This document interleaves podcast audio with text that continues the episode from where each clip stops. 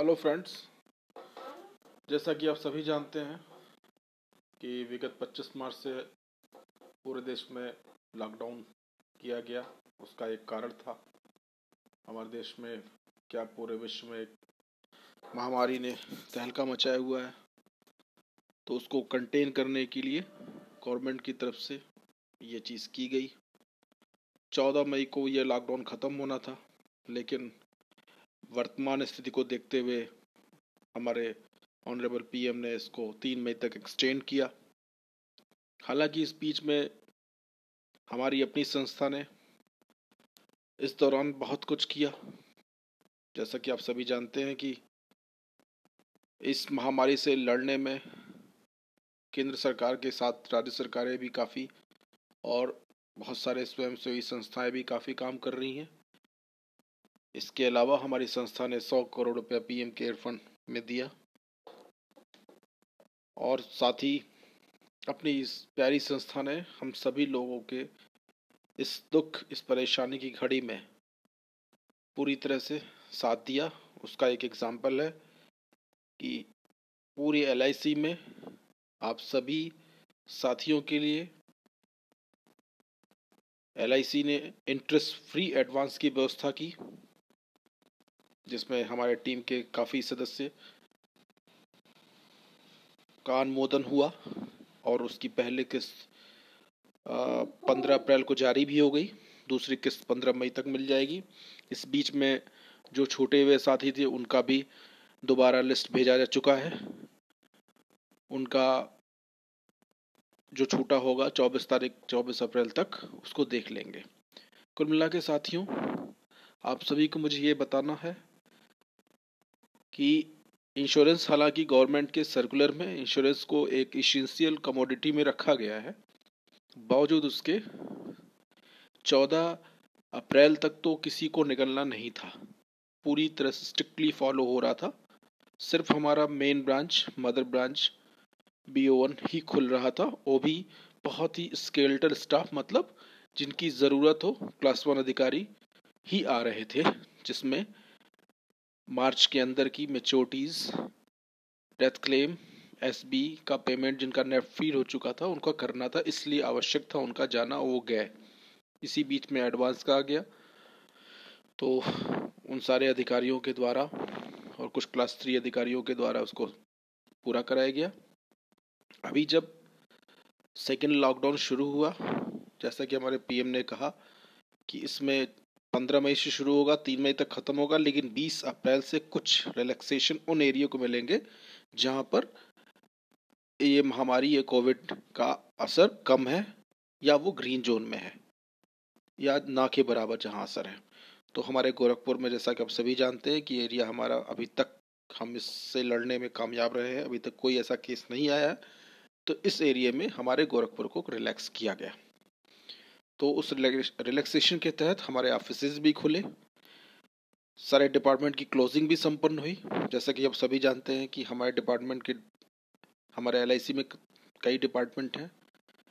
Accounts है PS है OS है एनबी है, सारी क्लोजिंग हो चुकी और नया सत्र हमारा 21 अप्रैल से शुरू हो चुका है 2020 और 21 उसमें हमने आपको मैसेज भी किया था, ब्रांच मैनेजर के माध्यम से आपको मैसेज मिला था कि नया सत्र शुरू हो गया है, अब आप लोग जो भी एनबी वर्क है शुरू कर सकते हैं।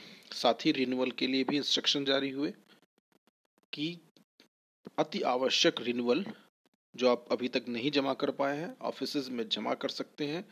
हालाँकि उसके पहले प्रीमियम पॉइंट सत्रह अप्रैल से ही खोले जा चुके थे। सत्रह अप्रैल से प्रीमियम पॉइंट में आप रिन्यूअल जमा कर सकते थे। उसके बाद भी एलआईसी ने आपको ऑफ़िस में प्रीमियम ऑफ़िस में प्रीमियम जमा रिन्यूअल जमा करने की छूट प्रदान की, लेकिन शर्तों के साथ। यदि ऑफ़िस में एट ए टाइम दस लोग ऑफ़िस में आ जाते हैं तो पाँच की ही एंट्री होगी, पाँच बाहर रहेंगे। इस तरह से रिन्यूअल जमा हो रहा है। हालाँकि पूरा फोकस मैनेजमेंट का ये है कि आप ज़्यादा से ज़्यादा रिन्यूअल प्रीमियम पॉइंट में जमा करें ऑफ़िस में भीड़ ना लगे। साथ ही साथ एनबी के लिए भी हमारे एसडीएम साहब, हमारे मंडल अधिकारियों के द्वारा मैसेज आ चुका है कि हम एनबी का कार्य कर सकते हैं। लेकिन जो यक्ष प्रश्न है कि उसको हम कैसे पूरा करेंगे? क्योंकि लॉकडाउन में गोरखपुर में रिलैक्सेशन है, बावजूद उसके काफ़ी स्ट्रिक्ट चेकिंग वगैरह हो रही है। तो हमारा यही कहना है आप सभी साथियों से कि इसमें अनावश्यक मत निकलें। जो भी एनबी से रिलेटेड पेपर आपके तैयार होंगे, जो भी तैयार हैं, वो सभी आप लोग इकट्ठा करते रहें। इस महीने के लास्ट वीक जो अब आने वाला है, मैं कोशिश करूँगा वो पेपर आपसे ले लूँ और किसी एक दिन जाके मैं उसको संपन्न करा लूँ। क्योंकि मुझे भी निकलना उतना ही क्वेश्चनेबल होगा जितना आपके लिए। तो अभी एनबी के जो भी केस आपके पास हों या होंगे, वो सब पूरा करिए कंप्लीट करिए। उसके साथ हर एनबी फॉर्म एनबी के साथ फॉर्म के साथ कोविड का क्वेश्चन लगाना है, जिसको मैंने ग्रुप में शेयर कर दिया है। अब बात आएगी कि उसका प्रिंट आउट कोशिश करिए कि प्रिंट आउट निकाल कर पार्टी से सिग्नेचर करा लीजिए और हिस्ट्री जान लीजिए कि इस बीच में कोई विदेश यात्रा वगैरह तो नहीं किया है उसमें भरना है। उसको जो यदि आप नहीं लगा पाते हैं तो मुश्किल होगी। लेकिन ऐसा नहीं, काम नहीं होगा। कोशिश करिए उसका प्रिंट आउट आप ले लें। अगर नहीं लेते हैं तो उसकी दिक्कत हो तो मुझे शेयर करें। तो अंततः मुझे आप सबसे यही कहना है कि आप घर पे रहें, अपने परिवार का देखभाल करें, अपना साथ ही साथ, अपने क्लाइंट के साथ संबंध यथावत बनाए रखें, उनको भी सांत्वना दें। और उनको ये दिलासा दें कि हर घड़ी, हर पल एलआईसी उनके साथ है।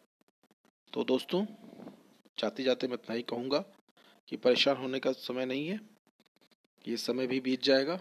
आने वाला समय और अच्छा होगा इंश्योरेंस इंडस्ट्री के लिए, जहाँ तक मैं सोचता हूँ। क्योंकि अभी तक लोगों का ध्यान अपने बहुत सारे अन्य खर्चों पे था। अभी अपने बारे में लोगों ने नहीं सोचा नहीं। इस लॉकडाउन ने एक सीख तो हम सभी को दी है। कि यदि हम अपने बारे में नहीं सोचेंगे तो आने वाला समय हमारे बारे में नहीं सोचेगा। कैसे? आपने देखा होगा एक माह तक हम लोग अपने घरों में ऑलमोस्ट कैद रहे। जिन कामों से बचते थे वही काम करना पड़ा। बच्चों के साथ बैठना पड़ा फै, फैमिली के साथ बैठना पड़ा। थोड़ा अटपटा तो ज़रूर लगा होगा क्योंकि आदत नहीं है। लेकिन ये जब हमारी आदत में आई तो निश्चित से, निश्चित रूप से आप सभी को बहुत अच्छा लगा होगा, क्योंकि ultimately family is our most integral part family अगर हमारे साथ है तो दुनिया हमारे साथ है। आज उन्हीं की बदौलत जो कुछ है, हम हैं। तो उनको सोचने, समझने का हमें समय मिला। तो कुल मिला के हर व्यक्ति को ये सोचने समय का मिला कि ज़िंदगी कितनी महत्वपूर्ण है। तो हमारा इंश्योरेंस क्या करता है? उस ज़िंदगी को सेफ़ करता है। इन्हीं शब्दों के साथ आप सबको आने वाले समय के लिए शुभकामनाएँ।